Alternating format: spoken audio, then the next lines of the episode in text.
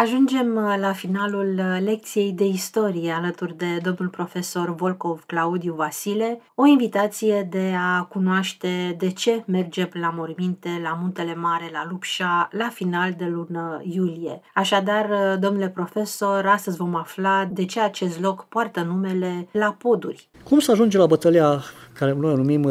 zona la morminte, bătălia spune la poduri. Păi platoul Muntelui Mare are o configurație foarte interesantă, 12 km, la o înălțime de aproximativ 1800 de metri, la 1837 cel mai înalt acolo, la 1848 este vârful Biharea, vedeți că și munții sunt pașoptiști. 1849 are înălțimea 1848 să poartă luptele. Ei, în acea perioadă de restriște din 1849 se încearcă să se traverseze de către oastea maghiară. 500 de honvezi și husari își separă armata în două coloane. 300 dintre ei vin după ce incendiază ca și în ianuarie 1849 toate satele de acolo, iau captiv undeva la 15 care de alimente, asta însemna o rezervă fantastică de hrană. Gândiți-vă că nouă românilor de aici din Munții Apuseni ni se baricadase posibilitatea de aprovizionare, târgurile fusese închise și cei care încercau să coboare din uh, munte în zonele mai de câmpie erau luați captiv și torturați, uciși, uh, practic nu se mai alăgea nimic de către ei. Și atunci, cumva, atunci când era o perioadă de acalmie, Avram Iancu le dădea voie să mai vină cumva să, să reaprovizioneze cu alimente aminte, sunt foarte interesante relatările și vreau să vă spun că sursele acestea care vorbesc despre bătălie, că acum există și folclorul, după există și, noi luăm totuși datele care sunt furnizate de documente viabile și cele mai importante sunt rapoartele militare, mai cel al lui Avram Iancu, care au fost republicate în uh, ziarul Observatorul, care fusese creat de către George Baliț în 1978 și apoi au fost republicate în alte lucrări de specialitate, dar a fost și, uh, să știți, rapoarte militare ale adversarilor și acestea cumva confruntate confruntate, puse într-o ordine analogică, au putut să dea o imagine cât mai veridică asupra eventului în sine. Ei, armata maghiară venise atunci cu 300 de soldați pe munte, m-am spus, aprezonată cu 15 care de alimente, și alți 200, la dispoziția baronului Nicolae Jojica, veneau în continuare pe Valea Rieșului și au stabilit tabăra dincolo de Lupșa, la Gârde, spre Bistra, acolo unde ei credeau că pe munte cei 300 vor triumfa realmente, iar aici vor fi doar capturați ultimii fugari, care, mă rog, într-o dovadă de lașitate, n-ar mai fi purtat acolo lupta. Potrivit uh, rapoartelor uh, lui Avram Iancu și a unuia dintre combatanți, și anume tribunul Ion Ciurileanu, bătălia comportă două date aproximativ uh, în aceeași perioadă de timp. Avram Iancu spune de zilele 25, 27 și 29 iunie, câtă vreme Ion Ciurilianu, care fusese urgent chemat de către un tribun din zona Câmpenului, Alexandru Barițiu, să se prezinte de la Brăzești, să meargă pe munte și o făcuse din 16 până 18 iunie, el spune că datele au fost din 19 până în 23 iunie. 19 iunie avea o altă conotație, din 19 iunie efectiv Transilvania fusese la cheremul pur maghiar, câte vreme fusese alungați austriecii și aici conduceau acum două personalități, să spunem așa, Iosif Bem și cel care era comisarul civil ce instituise și mai profund acele tribunale de sânge la Dezauceani. E, practic, exceptând, cum am spus, munții Apuseni, era cheremul lor tot teritoriul Ardealului. În primă fază, cei 300 de maghiari au fost respinși de către tabăra românească instituită, documentele spun în locul la Bujor, dar de fapt noi numim acolo, între timp fusese stabilită și o garnizoană militară, Straja. Acolo erau trei puncte în trei colțuri pădurii unde românii au reușit să baricadeze asaltul maghiar. Doar că unul dintre capitanii, chiar din zona Poșaga, Popa Chirilă, a pornit nu în tandem cu celelalte două flancuri, a fost respins. Oastea maghiară declanșează un foc care îi pe români să meargă meargă mai în profunzime și au traversat efectiv muntele mare și au ajuns în zona numită Mulhașuri. E o zonă de mlaștină, o zonă densă în mlaștini. Acolo românii și-au dat seama că este ultimul lor avampost. De ce spune zona numită la poduri? Românii obișnuiau uh, să baricadeze drumurile, defileele, trecătorile cu braz dintre cei mai vânjoși, tăiați de-a curmezișul și pentru a-și face log un prilej de retragere, dar și pentru a demeni, așa cum se întâmplase cu celebra tactica Păntului Pârjolit de către notorii noștri voievozi din vremea lui Mișa cel Bătrân și până la Mihai Viteazu inclusiv, o astea adversă ca să le, apoi să le baricadeze retragerea. E bine, după un foc cu uh, sorți de zbândă schimbători, încă din 20 iunie, acolo românii au reușit să ademenească pe maghiari și cu acel tun de cireș să le provoace o frângere destul de osturătoare. Au căzut uh, din partea maghiară 100 de oșteni, iar din partea gloatelor țărănești undeva la 60 de persoane. Valea Alba Poșăgii devenise efectiv un pârâu învolburat roșu de sângele vărsat și m-ați întrebat sau a spus dumneavoastră în preludiul discuției că există cruci și de o parte și de alta. Locul unde acum noi ne întâlnim încă din anul 2011, în ziua morții lui Avram Iancu, 10 septembrie 1872, în ziua morții, după 163 de ani, în 10 septembrie 2011, într-o acțiune complexă care a angrenat atât uh, comuna Lupșa, cât și pe cei din Baia de Arieș și familia care se revendică din grotașul lui Avramea cu familia Buran, are o are de răspândire de la Bistra până la Sălciua inclusiv, deci undeva la vreo 20 ceva de kilometri.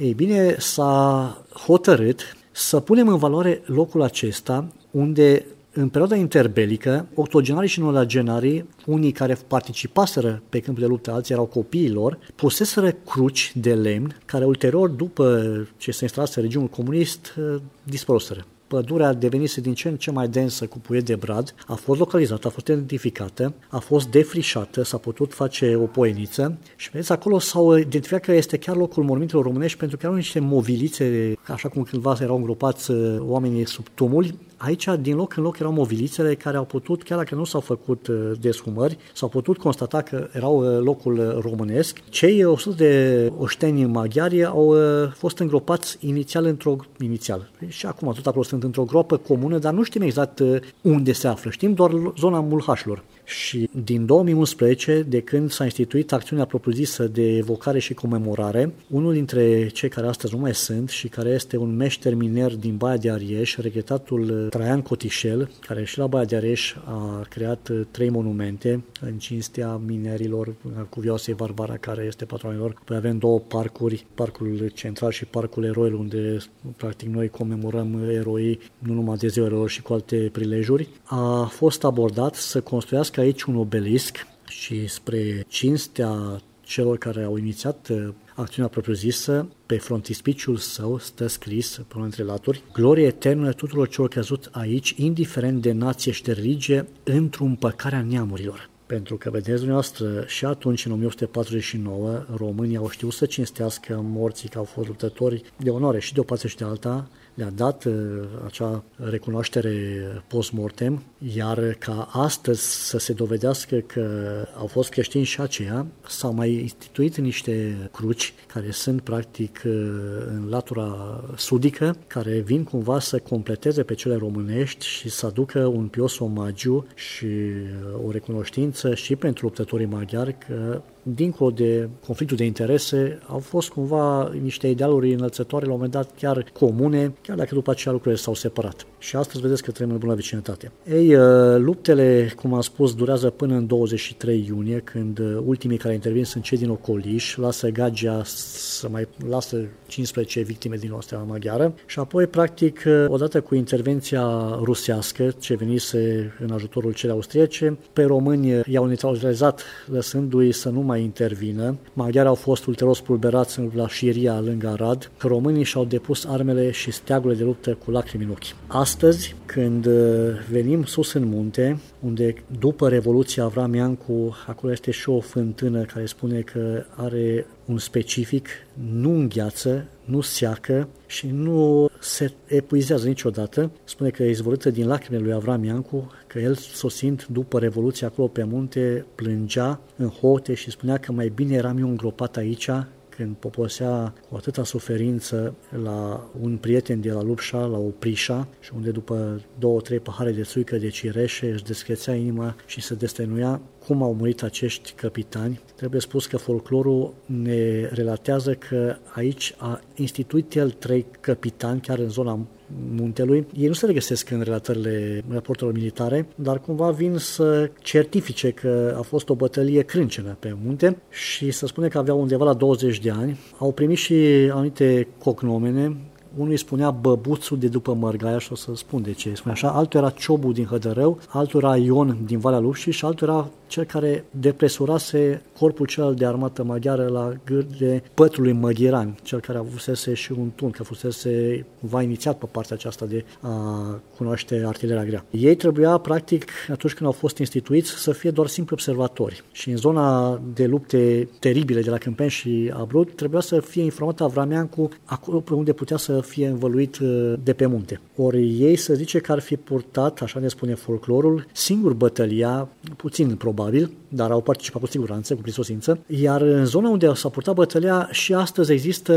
noi o numim o dată ingenozitatea naturii, sunt de fapt două. Una este chiar uh, pe platoul de munte, îi spune piatra cântătoare, pe lângă unitatea militară, iar cealaltă îi spune dube sau dolmane. Niște bolovani suprapuși într-un ax vertical și care era un fel de semnale din vremea dacilor, semnale sonore foarte puternice, dar cumva considerate ca fiind uh, drăcești sau uh, fără îngăduința bisericii și care în 1848 nu mai erau admise. Ei, uh, tânărul capitan Ioan, numit după aceea Băbuțu, să spune că l-ar fi declanșat și instantaneu un tânăr de 20 de ani a albit și la păr și la barbă și s-a fost devenit dintr-un țipțăuș, dintr-un tânăr capitan, a devenit un băbuț, un bătrânel. Celălalt, Ciobu din satul Hădărău, are și el o poreclă interesantă. El era copilul cel mic dintr-o familie mai numeroasă și când se mergea la târg, el era lăsat cu surorile. Ceilalți doi frați mai mari erau adus și atunci cumva el a mărit, îl reproșează tatălui său, pe mine mă tată, pe ăștia îi duci și pe mine mă lași, iar taică să ca să-l liniștească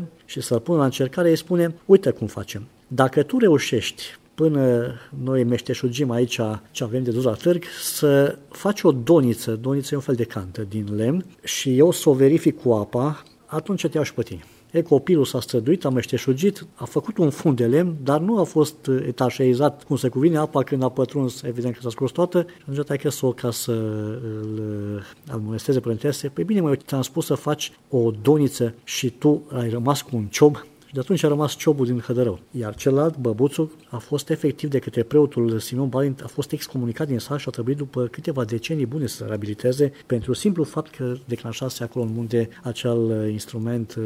cum te spun, uh, fără conotații creștine și care era considerat cumva aducător de ghinion, dar până la urmă a reușit să se reabiliteze. E iată cum uh, omul sfințește locul, profesorul meu de istorie, Dumnezeu să ierte, din liceu spunea uneori și spurcă, numai că și locul se face frate cu omul atunci când există această simbioză de stăpânire și conviețuire pașnică. Noi astăzi nu venim să facem vendete sau să spunem cine a fost îndreptățit să câștige și cine trebuia să piară. Eroii toți sunt asimilați unui patrimoniu universal, iar sensul, menirea jerfei și altarului este de a înălța într-o veșnicie idealurile lor. Deci ceea ce facem noi ca descindere în munte, cum am spus, prima ediție s-a întâmplat în 10 septembrie 2011, la 163 de ani de la tingerea lui Avram Iancu, atunci s-a creat o tradiție ca ultima sâmbătă din luna iulie, pentru că vedeți că în iulie este și Sfântul Ilie, când avem alt eveniment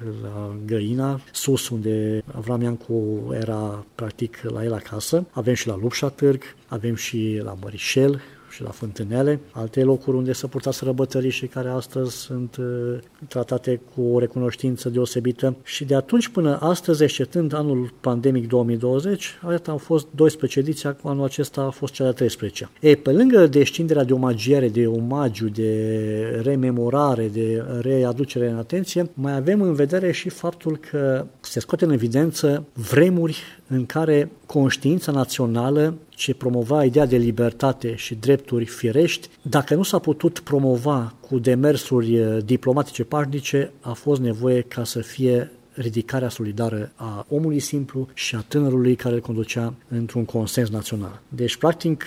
ne cinstim eroii, dăm dovadă că aici omul se învățește cu natura și totodată vrem să transmitem mesajul că suntem oameni ai dialogului, pentru că la un moment dat Avram Iancu, convins de faptul că idealurile erau unele cât să poate de apropiate ale revoluționarilor maghiari cu cei români, vine și spune, de altfel voiesc a vă spune și exclam, de credeți un Dumnezeu în cer și o patrie pe pământ, luați alte mijloace de a trata cu noi și convingeți-vă că între noi și voi armele nu pot să decidă. Tot el spusese într-o scrisoare că în Transilvania, după cum și în Ungaria, existența prezentă și cea viitoare nu se poate a maghiarilor fără români, după cum nici a românilor fără maghiari. Deci iată că și astăzi, vedeți, noi suntem oamenii care știm să ne respectăm, dar totodată nu putem să trecem în omisiune. Sacrificiul enorm cu care s-a dobândit această egalitate frățească și această dorință de a conlucra și de a coopera